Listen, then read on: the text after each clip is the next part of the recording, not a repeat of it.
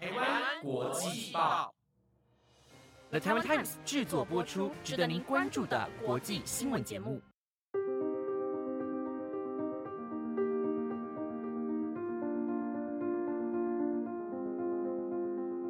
Hello，大家好，我是 Mike，欢迎收听台湾国际报系列节目《国际专题周报》第十七集。我们会在每个礼拜日的中午更新这个星期我们认为大家需要更深入了解的国际时事。我们会尝试用更深入、更多面向的角度去延伸这些议题。非常欢迎听众用 email 告诉我跟资讯你想要听到的知识议题和专题类型，又是给予我们一些回馈。也希望节目能在未来符合你的期待。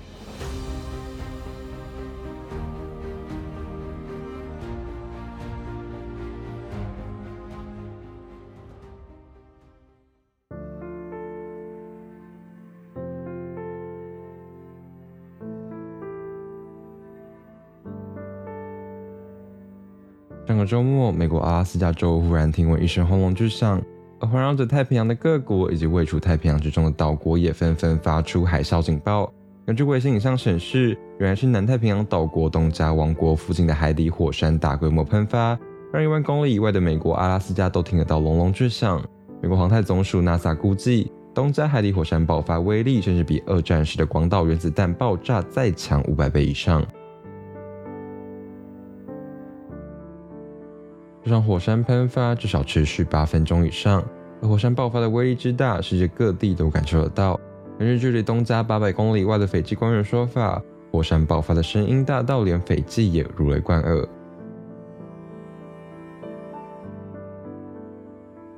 根据美国地质调查所的记录，东加王国十五日的火山喷发相当于规模五点八的地震。而台湾时间十七日的早上六点十分。澳洲再次发出警报，称东加火山发生再一次大爆发。太平洋海啸警报中心也表示，在这个区域内侦测到大浪，并称这可能来自于另一起东加火山的喷发。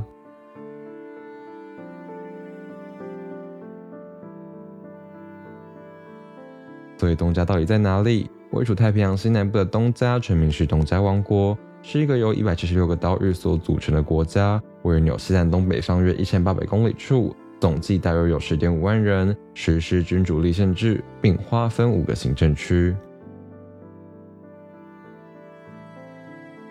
对于多数听众而言，讲到东家，大家最先想到的可能是以半裸莫油装扮爆红的东家奥运队三届掌旗官陶法托夫瓦。但大家可能不知道的是，主是日头、玉米和香蕉为主的东家人，在过去不曾被西方列强殖民，也不曾被征服。唯一受到西方世界影响的，可能只有传教士带来的基督教世界。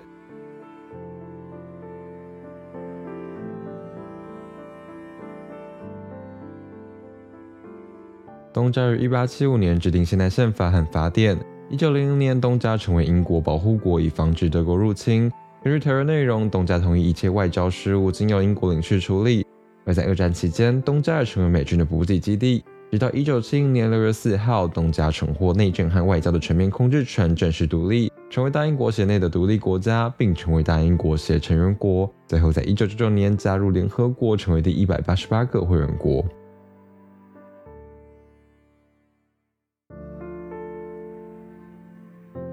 不过，东家的君主立宪并非一路顺遂。二零零六年，在首都努瓜罗发的街头上，示威者要求建立一个民主的政府。东家国王也在两年后将权力交给立法会，走向民主。而在二零一零年立法改革，并在新界议会首次由平民议员占据大多数席位进行选举。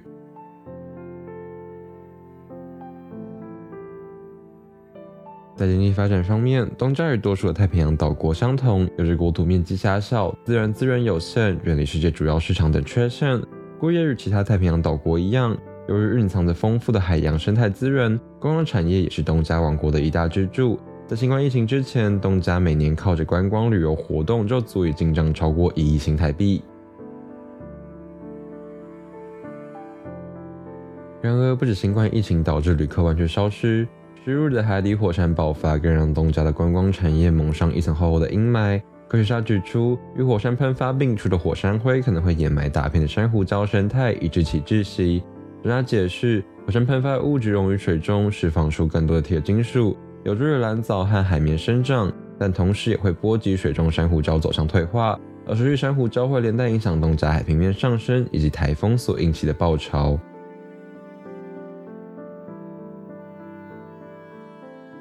据澳洲广播公司的报道，东加火山喷发可能会对当地影响数十年之久，除了观光产业，连粮食都会受到影响。由于东加身处热带气候地区，这段时间很有可能会降下酸雨。专家解释，火山持续释放的二氧化硫和一氧化碳气体，两者都会和大气中的水和氧气相互作用，产生酸雨，而酸雨将严重打击当地农业，造成大量的农作物损失。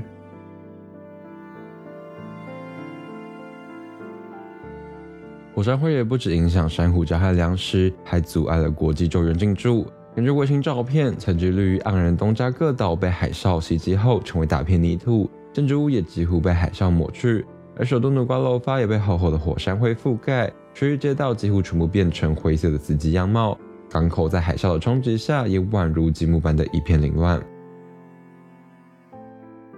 再加上东加是全球少数未爆发新冠疫情的国家。仅仅有一例境外移入的个案，也使得救援行动显得更为困难。东加海底火山喷发引发海啸的五天后，在当地职工努力清除机场跑道覆盖的火山灰之下，第一批载运救灾物资的运输机才终于飞抵东加首都的国际机场。但碍于防疫考量，纽澳军机在卸下救援物资后，就又快速的飞离东加。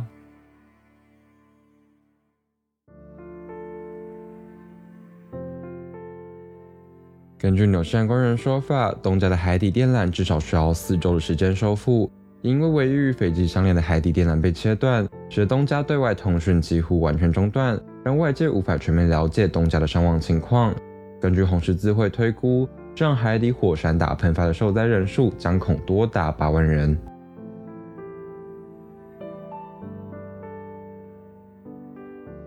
截止至星期五，各国都正准备提供东加协助。除了已经派出军机的纽西兰和澳洲以外，日本也宣布将派出两架运输机载送物资，而中国和法国等国家也表示将提供援助。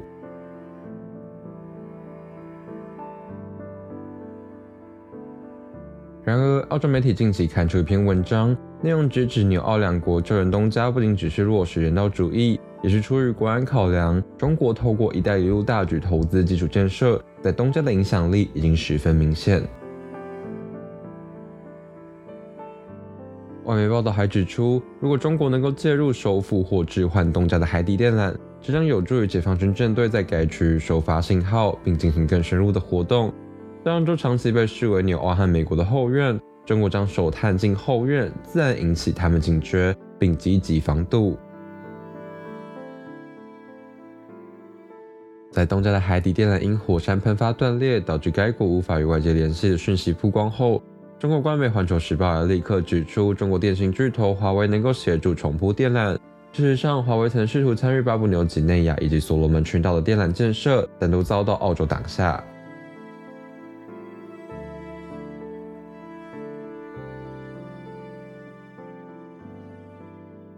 但尽管纽澳积极回防，中国人已透过巨额贷款和东家建立起密不可分的关系。二零零六年东加爆发动乱后，中国是唯一愿意协助重建的国家，东加因此欠中国超过一亿的美元，高占东加外债的三分之二，等同该国 GDP 的百分之二十五，以及每位国民背债一千亿美元。东加已故首相曾直言，东加根本没有办法还债。二零一八年，他呼吁中国撤销大洋洲岛国的债务，但北京没有接受。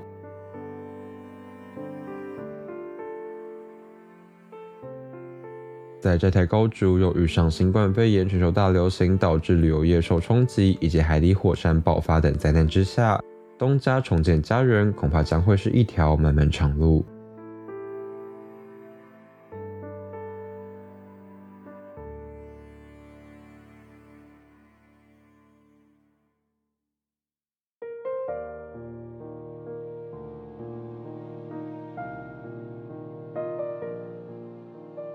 不止东家，最近还有太多太多的国际大事。无论是乌克兰局势、北韩在近半个月不断试射导弹、英国首相强生的派对门、印尼迁都、安德鲁王子的丑闻、网球球王乔科维奇引起的澳网风波、疫情、气候变迁、通货膨胀等等等等的议题，都希望能在未来能跟大家分享。但一切总是不如预期。那个在台湾国际报的时间也随着本集的时间轴一起结束归零。很感谢听众朋友在这集的陪伴，虽然不确定最后是否有达到大家对于国际专题的期待，但希望大家都能在收听国际专题周报的过程中有所收获，也希望未来大家能够继续支持国际专题周报。虽然看不到，但还是要再向大家进行谢幕一鞠躬，再次由衷的感谢大家在本季的支持与包容。